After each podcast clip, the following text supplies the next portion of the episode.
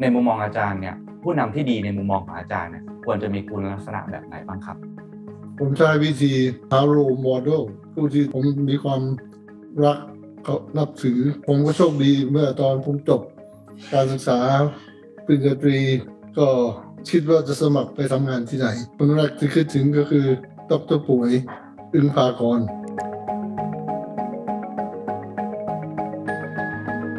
สามวันต่อมาก็ได้รับจดหมายตอบกลับมาเลย เขียนด้วยลายมือของดรป่วยเอง ความเป็นผู้นำของคุณป่วยเนี่ยชวนผมไปร่วมประชุม โดยคุณป่วยเป็นหัวหน้าคณะและผมเป็นเลขานุการคุณป่วยเปิดประชุมอย่างสง่าผ่าเผยเสร็จแล้วก็บอกว่าขอโทษนะงานมันเยอะเลือเกินต้องออกก็นอกแล้วก็แกเป็นการให้โอกาสผมอย่างครั้งใหญ่มาก นี่ก็เป็นเรื่องที่ว่า มันไม่ได้มาจากตำรา แต่มาจากประสบการณ์จริงในชีวิต This is the Standard Podcast. Eye opening for your ears. The secret sauce.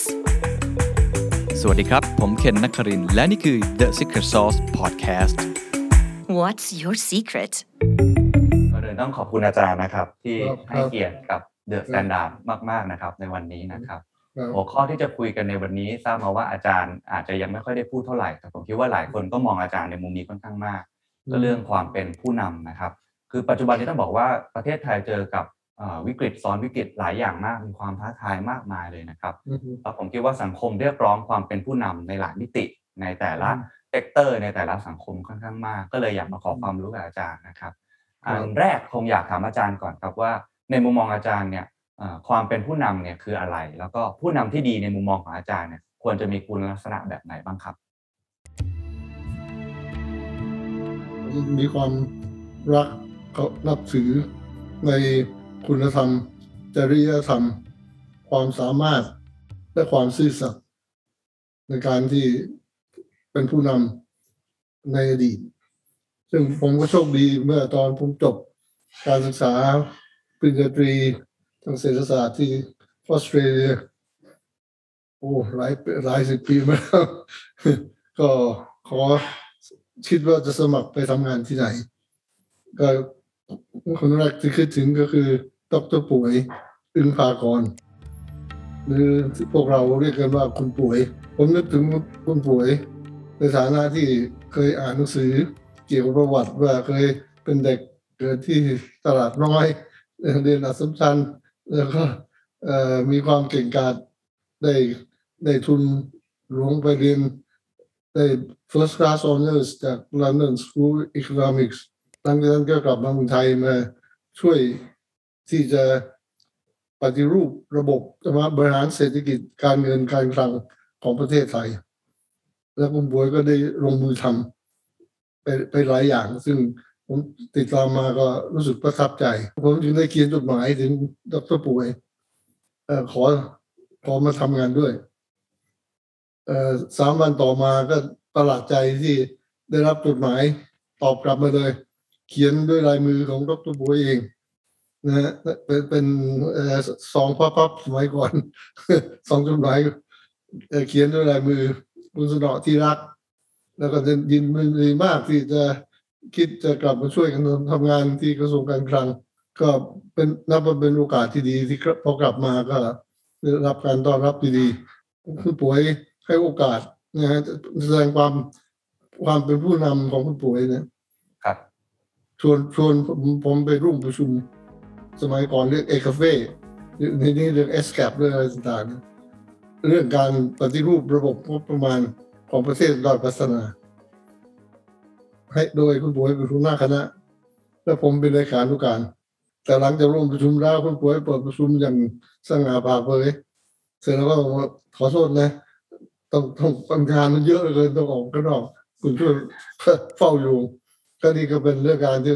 เป็นแล้วก็แกเป็นการให้โอกาสผมอย่างครั้งใหญ่มาก ที่ได้พอกลับมาก็เลยเข้าไปอยู่ในกระบวนการที่จะปฏิรูประบบงบประมาณของโลกในในตอนนั้นซึ่งผมก็ได้ประโยชน์อย่างมากเจ็ดวันที่นั่งเฝ้าอยู่คนเดียวเนี่ยเนี่ยก็ได้เรียนไปหลายอย่าง แล้วก็ได้มาใช้ประโยชน์ แล้วก็ ซึ่งจะเป็นประโยชน์ต่อไปหลังจากนั้นคุณป่วยก็มอบงานที่สองให้ผมคือการปรับปรุงหนังสือเรื่องการคลัง วิชาการคลังให้ก็คณะเศรษฐศาสตร์มาเลยธรรมศาสตร์ ผมก็พยายามปรับปรุงเต็มที่เสร็จแล้วก็ประหลาดใจอีกครั้งคุณป่วยบอกว่าเอ่อในหน้าปกเนี่ยนอกจากป่วยอึ้งพากรก็บอกว่า โดยความช่วยเหลือจาก ดรสนองนักบุญก็ว่าไปนะฮะโอ้ผมก็รู้สึกประทับใจกันมากอีกครั้งว่า โอ้นี่อะไรพอเราเราช่วยทำในฐานะเจ้าหน้าที่นะแต่คุณบวยให้เกียรติขึ้นมาเอาเป็นเออเอาขึ้นหน้าปกหนังสือด้วย แต่ว่าตัวเล็กไม่ตัวใหญ่แสนจะโก้มากแล้ว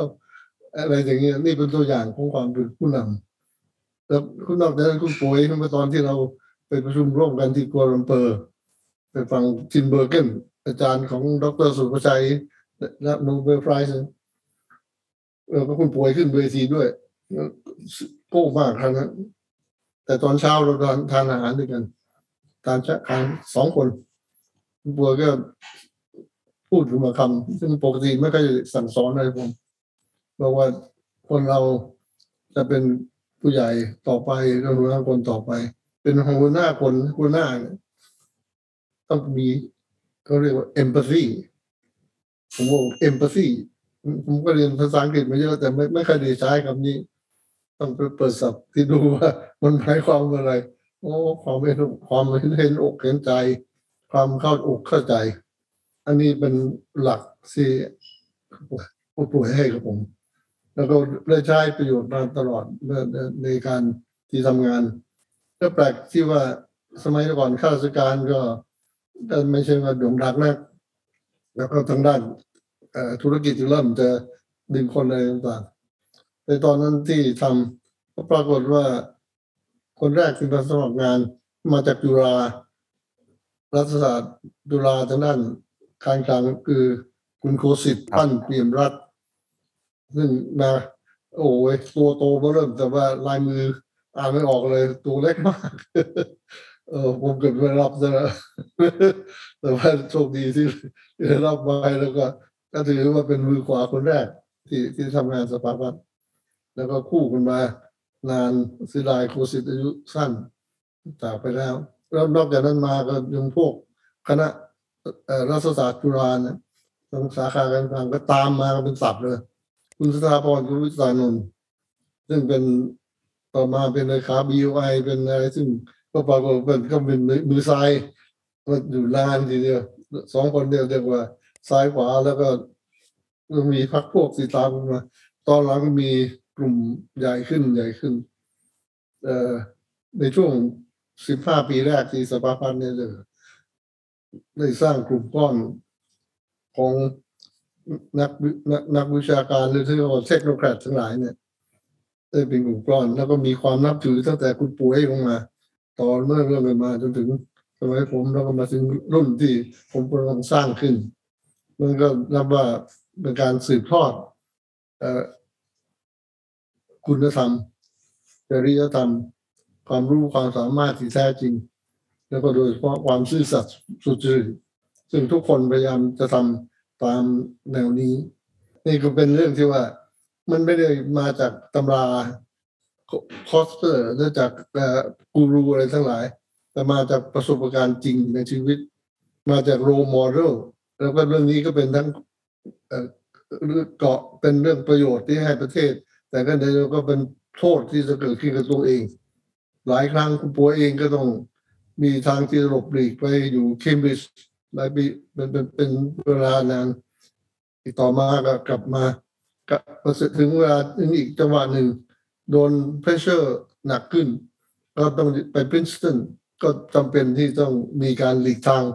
เว้นระยะเป็นเป็นครั้งครั้งคราว เรียกว่า pragmatic ไม่จะเป็น meritocracy ซึ่งเราเป็นถือว่าเป็นหลักใหญ่ของการผู้นำคือมีต้องมี meritocracy เสร็จแล้วก็ต้องมี pragmatism ด้วยก็จะไปถึงขนาด หัวชนฝากันเลยก็มันก็หักกันไปแล้วแล้วที่แล้วที่ที่ที่เราแอฟฟอร์ดไม่ได้คือการปล่อยให้โอกาสของประเทศต้องเสียหายไป ก็ต้องยอมกลืนไอ้เรื่องอะไรต่างๆแปรแปรแปรแมติกเหมือนกันแล้วในที่สุดคือ honesty ก็ยังรักษาไว้ได้ พอสมควรเป็นส่วนใหญ่ เพราะฉะนั้นผมคิดว่าโมเดลอันนี้ แปลกเหมือนกันในในโลกนี้ก็ไม่ใช่มีมีมากรันเองก็ยังกระเทียก็คงอยู่เรื่อยว่าไอ้ระบบราชการมันห่วยไม่ได้ความ โอเคมันห่วยบางส่วน เป็นส่วนใหญ่ก็จริง แต่ส่วนหนึ่งเนี่ยหัวใจของกลุ่มหนึ่งยังเป็นกลุ่มหลักและเป็นกลุ่มที่สามารถผลักดันได้ครับที่อาจารย์พูดถึงโรโมเดลของอาจารย์ขอบคุณมากเลยครับ เราเห็นภาพของอาจารย์ป่วย ว่าเป็นคนซื่อสัตย์เป็นคนมีจริยธรรมนะครับ แล้วก็เป็นคนที่ ให้โอกาสให้เกียรติคน แม้กระทั่งอาจารย์สนอเพิ่งเข้าไปใหม่ ๆ ก็ให้เกียรตินะครับรวมทั้งก็มีคำว่า empathy ซึ่งกลายเป็นคำยอดฮิตมากในยุคนี้มากๆนะครับ ทีนี้ก็เลยอยากถามต่อครับว่าตอนที่อาจารย์สนอเนี่ยมีโอกาสขึ้นมาเป็นผู้นำจริง ๆ ผมอาจจะเจาะตรงตอนที่เป็นผู้นำผู้ว่าแบงค์ชาติใช่ไหมครับ หรือว่าจะเป็นเลขาสภาพัฒน์สิ่งหนึ่งที่ผมเห็นแล้วก็หลายคนก็ยกย่องมากก็คือการที่อาจารย์ ตัดสินใจที่จะรับผิดชอบในเหตุการณ์ที่อาจารย์คิดว่ามันเป็นความผิดพลาดก็คือบริษัทราชาเงินทุนในตอนนั้นอาจารย์คิดว่าคุณสมบัติของผู้นำนอกจากที่จะรับชอบแล้วต้องรับผิดด้วยทำไมอาจารย์ถึงตัดสินใจที่จะลาออกในตอนนั้น ความเป็นผู้นำมันบอกอะไรครับโอ้มันมันมีทั้งทั้งเป็นเรื่องส่วนตัวภายในของผมด้วย ซึ่งมันอันนี้อาจจะไปผสมกันมากไปหน่อย เพราะว่าคนคงคนคงไม่รู้ว่าเสรีทรัพย์เจริญ ซึ่งเป็นเอ่อเจ้าเจ้าเจ้าของหรือผู้จัดการเอ่อเอ่อราชาเงินทุนเนี่ยเป็นเพื่อนสนิทที่สุดของผมในกลุ่มที่อยู่ชุดเดียวกันที่บัญชีธรรมศาสตร์โอ้แล้วผครัมบเองพยายามจะต้องจี้เสรีทรัพย์เจริญเนี่ยในฐานะที่เป็นคนก่อให้เกิดปัญหาเรื่องราชา แล้วผมก็เรียกกันมาที่บ้านแล้วมาพูดกันดูรับปากรับพอที่จะไม่เลิกอะไรนั้นอย่างนี้รับปากกันเสร็จ ผมไปประชุมทางโลกกลับมาปั่นมันปั่นตลาดจนกระทั่ง ไม่รู้ไปไหนถึงไหนถึงไหน ไม่ไม่ยอมหยุดผีสิงเข้า ครับเราก็ทำให้ผมเรียกว่าขาดขาดกันแน่ในตอนนั้น แล้วก็ทั้งเราต้องพยายามแก้ไขปัญหาพยายามออกกฎหมายเพื่อจะตลาดที่ไอ้นี่เป็นไม่ใช่เป็นงานหลักของทางการชาตินะเขาเรียกเป็นงานที่กระทรวงคลังฝาก ฝากมาให้ดำในฝากปัญหามาให้ด้วย เพราะว่าตอนผมเข้ามารับวันแรกเนี่ยกองเต็มโต๊ะหมดเรื่องใบอนุญาตบริษัทเงินทุนเอ่อโดยเฉพาะบริษัทเงินทุน เยอะแยะไปหมดครับซึ่งผมดูอันที่มันให้ไปตั้งห้าสิบหกสิบแบงค์แล้วนี่จะมาอีกตั้งอีกเท่าไหร่เนี่ย ผมก็เริ่มสั่งนะครับ มันมาถึงขั้นนี้แล้ว มันต้องเซ็นเพราะต้องให้เซ็นไปให้รัฐมนตรีคลัง เพื่อพิจารณาอนุมัติขั้นสุดท้าย ก็มาตัดสินใจตัดสินว่าเป็นอย่างนี้ผมก็เลยต้องยอมเซ็นไป ทั้งที่ไม่มีความสบายใจอย่างยิ่ง ในการที่เกิดจำนวนบริษัทเงินทุนมากขึ้นมากมายในยุคนั้นและก่อนหน้าที่ผมจะไปด้วยครับอันนี้จะเป็นเป็นอันหนึ่งที่ผมรู้ว่ามันเป็นปัญหา ผมต้องใช้ความพยายามทำงานอย่างอื่นที่มันเราพอจะทำได้นะห้าปีครึ่ง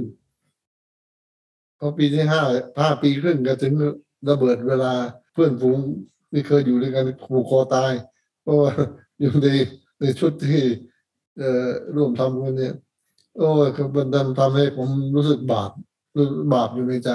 เรารับตรงๆว่าไม่รู้สึกบาปจนกระทั่งต้องจำเป็นต้องบวชแล้วนึกนึกเอ่ออยู่ในใจตลอดเวลาต้องต้องบวชครับคือแม้ว่าจะเป็นงานที่เป็นงานฝากมา แต่ว่า สภาวะความเป็นผู้นำของเราความรับผิดชอบมันมีอยู่เราก็ต้อมังนทมีมันมีอยู่มันมีอยู่ำซึ่งอันนี้เป็นเรื่องที่สำคัญมาก ๆ ที่เราต้องการเรียกสปิริตของความเป็นผู้นำนะครับเรื่องขนาดนั้นเลยจะมีการถกเถียงกันถึงขนาดว่า เอ๊ะ ถ้าผู้ผู้ผู้ว่าการธนาคารชาติต้องลาออกเพราะตลาดหลักทรัพย์ล่มละลายเนี่ย มันจะเป็นเกิด president ให้เอ่อผู้ว่าการคนอื่นต้องลาออกด้วยหรือเปล่า เพราะครับไอ้ตลาดหลักทรัพย์นี่มันมันอาจจะเกิดขึ้นเมื่อไหร่ก็ได้ใช่ครั นะบเพราะว่าภาวะมันซึ่งมันฟองสบู่แตกเลยมีมีได้บ่อยๆอันนี้ก็เป็นอันหนึ่งซึ่งทำให้การลาออกของผมต้องต้อง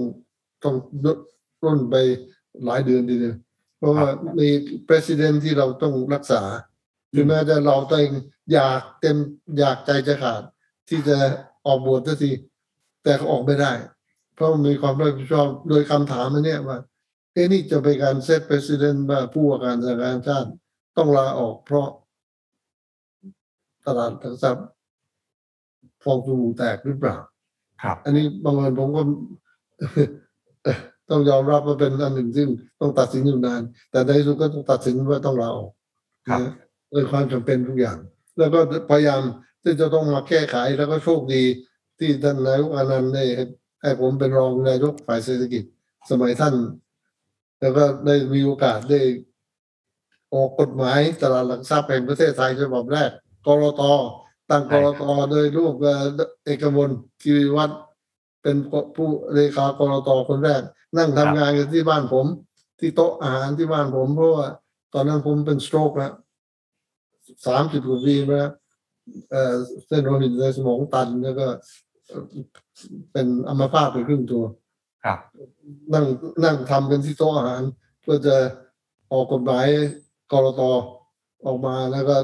ได้มีการควบคุมมีกฎเลขากรตทั้งไอ้กังวลออกมาประสานออกมาจากแบงค์ชาติแล้วมาร่วมตั้งกรตจนบัดนี้กรตก้าวหน้าไปดีมากผมดีใจมากเลย ที่กรตได้สามารถเป็นหลักเป็นฐานยิ่งตอนนี้มีโบเอ่อเอ่อ บิตคอยมีอะไรเข้ามา ปัญหากรตที่จะตามมาว่าจะทำยังไงอะไรต่างๆนี้ผมจะดีใจที่กรตพัฒนาไปเยอะครับอาจารย์ครับพอเราข้ามจากผู้ว่าแบงค์ชาติมาอาจารย์ก็มีบทบาทอย่างยิ่งกับการเป็นเลขาสภาพัฒน์นะครับในการร่างแผน 5 และแผน 6 ซึ่งเป็นแผนที่พลิกโฉมประเทศไทย อาจารย์เปรียบเทียบว่าเหมือนกับเป็นร้าน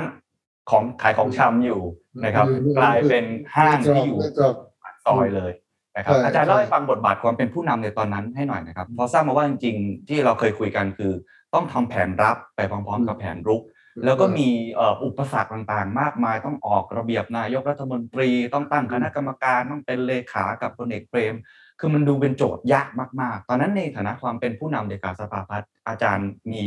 วิธีการยังไงทำให้งานมันเกิดขึ้นได้ครับ ตอนที่ผมไปออกจากแบงค์ชาติไปบวชแล้วก็หลังจากศึกออกมา ได้ปีระหว่างนั้นกำลังไปอยู่พักผ่อนอยู่สหรัฐอเมริกา ก็มีโทรศัพท์ จากดรหน่วยไปบอกว่าทางนายกเปรมคุณชูรจนเสียนมีมติร่วมกันว่า ต้องเชิญผมกลับมาทำแผนห้าเพราะว่าประเทศกำลังวิกฤตประเมินผมผมก็ยินดีรับ แล้วก็บินบินกลับมา ก็กลับมาก็ดีทุกคน ก็ยังอยู่พร้อมหน้า แล้วก็พร้อมที่จะทำงานร่วมกันแล้วก็เราก็ต้องมาวางแผนร่วมกันวันนี้ ปัญหาหลักของเรามันหนักเหลือเกินนะเราต้องมีเราต้องขาดดุลสามอย่างนะดุลทั้งวางดุลการค้าดุลเอ่อเอ่ออะไรทุกอย่างอะคือเลยเขาเอ่อเป็นแล้วก็การมีการลดค่าเงินบาทหนักมากสองครั้งครับมันเศรษฐกิจกำลังพังวิวินาศเลย ตอนนั้นเพราะฉะนั้นส่วนหนึ่งก็คือว่าต้องแก้ไขปัญหาเศรษฐกิจเฉพาะหน้าเนี่ย เพื่อไม่ให้ประเทศล้มละลาย เพราะฉะนั้นทางหนึ่งก็คือต้องแก้เรื่องนี้ให้ได้ แต่โชคดีที่ว่าในทางด้านแผนรับก็คือแก้ปัญหา ครับรูปคือ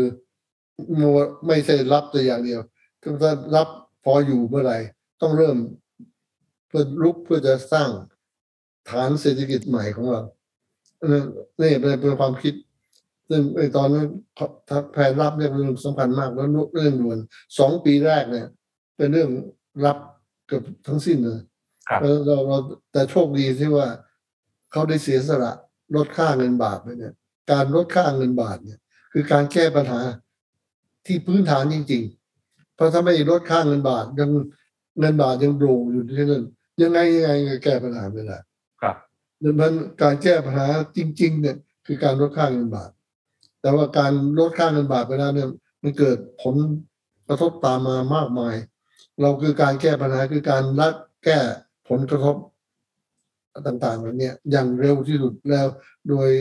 เรื่องของต้องพร้อมกันเพราะต้องระดมคนมาจากทุกอย่างมีการตั้งคณะกรรมการเพื่อแก้ปัญหาเศรษฐกิจในระยะนั้นเป็นพิเศษร่วมกันระหว่างสภาพัฒน์กับธนาคารชาติ ผมเป็นประธาน แล้วก็โกสิทธิ์เป็นรองแล้วก็ทำกันอย่างสามมุ่งความข้ามเพื่อจะแก้ปัญหา แล้วก็พอดีเราต้องพยายามเอาประโยชน์จากการที่ลดค่าเงินเนี่ย เราส่งเสริมการท่องเที่ยวเป็นการใหญ่ แผนส่งเสริมการท่องเที่ยวที่เราเริ่มไว้แต่เดิมเนี่ยเราก็เอาขึ้นมาเพื่อปรับปรุงเพราะเงินเงินเข้ามาเร็วที่สุดคือได้จากท่องเที่ยว แล้วสองคือส่งออกพอดีตอนนั้นก็ต้องเรื่องต้องมีคติออกมา เรื่องจะเอ่อนิยมไทยช่วยใจร่วมใจกันส่งออกอะไรเนี่ยนึกคิดไอ้สกีมขึ้นมาเพื่อจะเราเราถ้ามีการรายได้จากต่างประเทศจากท่องเที่ยว รายได้จากการส่งออกเข้ามาช่วยเนี่ย มันพลิกฟื้นฐานะอย่างรวดเร็วและขณะเดียวกันมีการส่งเสริมการลงทุนเข้ามาเป็นครั้งเป็นครั้งใหญ่ในตอนนั้น ก็สามอย่างเนี่ยเป็นเรื่องที่เราทำกันอย่างรวดเร็ว แต่ขณะเดียวกันลงลงมือเริ่ม เริ่มที่จะไปรับเป็นแผนรุกอืมการรุกเราก็มีแผนพัฒนาชายฝั่งทะเลภาคตะวันออกครับการพัฒนาพัฒนาเมืองหลักเมืองรองต่างๆเอ่อเชียงใหม่ขอนแก่นเอ่อโคราชเอ่อหาดใหญ่สงขลาอะไรเนี่ยเราก็เราเรามีแผนที่จะรุกคือเราก็ต้องมีเอ่อความหวังบ้างเลยแต่ว่าที่สำคัญที่สุดคือแผนอีสซีบอร์ดครับอันนี้เป็น เป็นเรื่องที่เบอร์อาจจะเรียกว่าโชคบังเอิญหรือเปล่าก็ไม่รู้เพราะจากการที่ผมได้ไปประชุมtop planner ของโลกนะที่มาที่ฮาวายในปีหนึ่งเก้าหกสามหกสามนี่ก็เกือบเจ็ดสิบปีมาแล้วนะหนึ่งหนึ่งเก้าหกสามแล้วเราได้พบกับเอ่อ director ของ planning office ของญี่ปุ่น ดรซาบุโรโอคิตะ ซึ่งเหมือนเหมือนคุณป๋วย ผมผมเรียกเขาว่า my big brother คุณป่วยของญี่ปุ่นฮะป่วยป่วยที่ญี่ปุ่นแล้วก็เอ่อเข้ากันได้ดีแล้วก็เป็นคนใจดีมาก แล้วคบมา 20 กว่าปีเนี่ยก็พอได้รู้ข่าว ได้รู้ข่าวเลือกแลกเปลี่ยนกันเลยมาก็รู้ว่าญี่ปุ่นกำลังต้องเปลี่ยนต้องปรับยังไง ต้องส่งเอ่ออุตสาหกรรมออกมาตั้งแต่อุตสาหกรรมสิ่งทอ โตโตเรไตจินนะ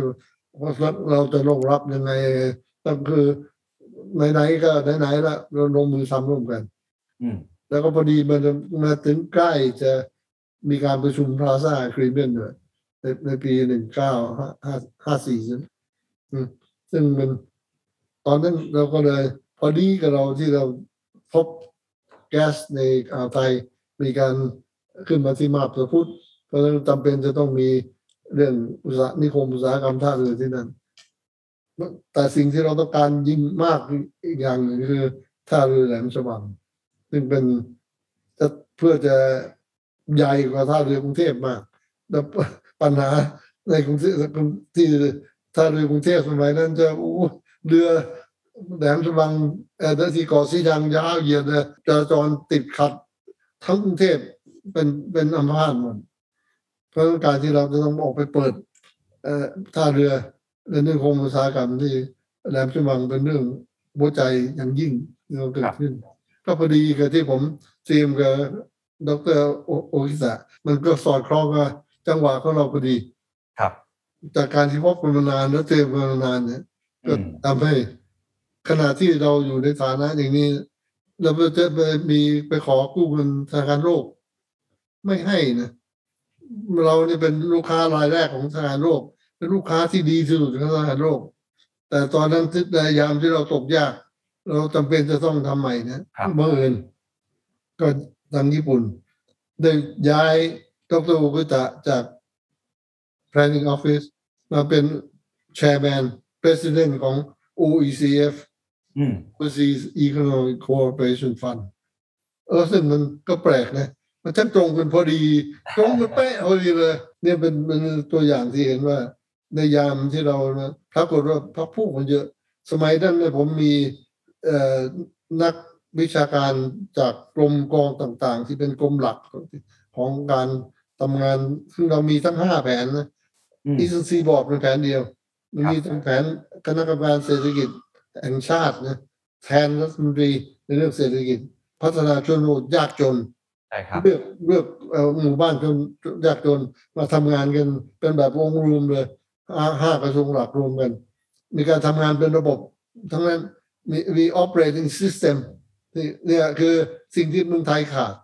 คือมีแต่นโยบาย จะทำโน่นควรทำอย่างนี้ไอ้พวกนักวิชาการจะควรอย่างนั้นควรอย่างนี้ไอ้พวกอาชญาการจะจะทำอย่างนี้จะทำอย่างนี้ แต่ทำยังไงไม่รู้นะวิธีการที่เป็น operating system มันไม่มี ครับแล้วก็ไม่มีจริงๆแต่ตอนนั้นเราก็ใช้วิธี device จากไอ้สิ่งที่ไม่มีให้มีขึ้นมาได้ แต่แต่ไม่แต่ไม่ถาวรนะมันไปพร้อมกับคุณเปรมครับเมื่อจบเมื่อไหร่ก็จบเมื่อนั้น ซึ่งมัครันบน่าน่าเสียดายมากโชคดีที่คุณเปรมอยู่ได้ถึงแปดปี แต่ไม่ใช่สำเร็จนะงานอีสซีบอร์ดมาสำเร็จในสมัยรัฐบาลต่อมาก็รุ่งโรจน์กันในสมัยช่วงช่วงรัฐบาลเลยเอ่อมันมันมาต่อในรัฐบาลต่อไป ครับผลงานเราทำสมัยรัฐบาลเปรม แต่มันมาเสร็จแล้วในรัฐบาลต่อมาครับเพราะในช่วงนั้นจะเห็นว่าโกลเรทของไทยขึ้นสูงเป็นประวัติการณ์ใช่ครับ เท่าเท่าที่ฟังอะครับอาจารย์สนอเมื่อกี้ผมรู้สึกว่าเราได้เห็นตัวอย่างของความเป็นผู้นำหลายอย่างมากของอาจารย์สนอไม่ว่าจะเป็นการรวบรวมคนเก่งสมัครพรรคพวกให้เห็นเป้าหมายเดียวกัน การมีวิสัยทัศน์ที่เราไปสร้างสารสัมพันธ์กับประเทศญี่ปุ่นทำให้เขาเลือกเรา ใช่ไหมครับ การที่มองเห็นว่าอนาคตเนี่ยมันจะเกิดอะไรขึ้นก่อน แล้วการที่จะกล้าที่จะสร้างเกมรุกในขณะที่กำลังมีเกมรับอยู่นะครับนี่ผมถามคำถามคำถามหนึ่งซึ่งผมคิดว่าเป็นเรื่องสำคัญมากนะครับ ก็คือเรื่องของการสื่อสาร ผมทราบมาว่าจริงๆตอนนั้นประเทศไทยอยู่ในสภาวะค่อนข้างวิกฤตจริง ๆ แล้วก็อย่างที่อาจารย์พูดก็คือทาง World Bank ก็ไม่ได้ให้เงินกู้กับเรา เพราะฉะนั้นตอนนั้นเนี่ยอาจารย์สื่อสารกับประชาชน หรือสื่อสารกับคนที่ไม่เห็นด้วยกับอาจารย์ยังไงหน้าที่ผู้นำอย่างหนึ่งก็คือต้องทำให้ทุกคนเนี่ย สามารถที่จะดำเนินนโยบายไปในทิศทางเดียวกัน ผมคิดว่าอาจจะมีหลายคนอาจจะไม่เข้าใจในสิ่งที่อาจารย์เห็นว่ามันจะเปลี่ยนยังไง เพราะตอนนั้นคือการลงทุนครั้งใหญ่ ในขณะที่อาจารย์บอกว่าตอนนั้นประเทศกำลังเกือบจะล้มละลายอยู่แล้ว อาจารย์มีวิธีการสื่อสาร convince คนยังไงครับเอ่ออันนี้ก็ผมเอ่อนึกถึงคำว่า development communication การเอ่อสื่อสารเรื่องการพัฒนา ครับและตอนนั้นสภาพัฒน์ไม่มี องค์กรไม่มีปัญญาไม่มีอะไร ผมก็บังเอิญโชคดีมีเอ่อสมชายกุกุสมณสมบัติเนี่ย ซึ่งเป็นนามปากกาบาซูมของเอ่อไทยรัฐครับหัวหน้ากองเอ่อกองประชาสัมพันธ์ที่ที่สภาพัฒน์แล้วผมก็เอ่อเนี่ยทำงานร่วมกับซูมเลยขอขอให้สร้างระบบ com- เอ่อ development communication เพื่อจะอธิบายเรื่องต่างๆ ให้คนฟัง แล้วก็โชคดีที่ซูมมันว่าเป็นเป็นคนมีกิฟต์ทางด้านที่จะพูดไอ้ของยากๆเป็นของง่าย ผมพูดไม่เป็น ผมพูดไปคนโอ้แล้วพูดกว่าจะจบคนนี้ก็ยาวเลยวันนั้นเขาออกมาเป็นคำสองคำคนเข้าใจแล้ว อันนี้เป็นโชคดีมหาศาลที่ได้มีซูมอยู่ในอยู่ในทีมงานถ้าไม่ได้การสื่อสารเข้ามาช่วยนี่ คงยาก เพราะว่าการต่อต้านความเห็นในเรื่องการที่จะทำอีส n ซีบอร์ดเนี่ย ไม่แต่เพียงทั่วไปในประชาชนทั่วไป ในสำนักานของผมเองก็เลยระยะแรกก็โอ้โหมีการต่อต้านกันเยอะ เพราะว่าเห็นเป็นไปไม่ได้ที่จะทำงานใหญ่ขนาดนี้ในแบบประเทศชาติเหมือนกันจะล่มละลายอยู่แล้วมันเป็นไม่ได้ แม้แต่ TDI ซึ่งผมก่อก่อตั้งขึ้นมา แล้วมีคนร่วมกันมากมาย ก็คัดค้านกันแหละ ผมนี่โอ้ตอนนั้นโดดเดียว โดดโดดเดียวมากเลยมันในการที่เราสามารถพัฒนาเรื่องสื่อการสื่อสารขึ้นมาได้ โดยอาศัยความสามารถของสูงขึ้นเนี่ย ก็ถือว่าเป็น เป็นกำลังสำคัญอย่างยิ่ง ผมเชื่อว่าการสื่อสารเนี่ยเป็นเป็นพลังมหาศาลแล้วมันเป็นเรื่องที่เราขาดมาก แล้วเรื่องที่เบเอ่อเคนกำลังทำหรือนี่หรือหลายคนกำลังทำเนี่ยผมนิยมว่าการสื่อสารที่ถูกต้อง แล้วก็ให้ความเข้าใจในการความสับสนบุคผู้คนในประเทศ เป็นเรื่องที่สำคัญจำเป็นอย่างยิ่งเลยแล้วก็ยกย่องคนที่มีความสามารถสื่อสารได้ อย่างสั้นๆ อย่างผมนี่สื่อสารได้เหมือนกันแต่ยาวไปลูกลูกลูกสะพ้ายก็คอยจ้องหน้าอยู่เนี่ยว่าสื่อสารยาวเหลย And that's the secret sauce. ถ้าคุณชื่นชอบ The Secret Sauce episode นี้นะครับ ก็ฝากแชร์ให้กับเพื่อนๆ คุณต่อด้วยนะครับ และคุณยังสามารถติดตาม The Secret Sauce ได้ใน Spotify, SoundCloud, Apple Podcast, Podbean, YouTube และ Podcast Player ที่คุณใช้อยู่นะครับ และอย่าลืมติดตาม Facebook Fanpage The Secret Sauce เข้ามาติชมเข้ามาพูดคุยกับผมได้เลยนะครับ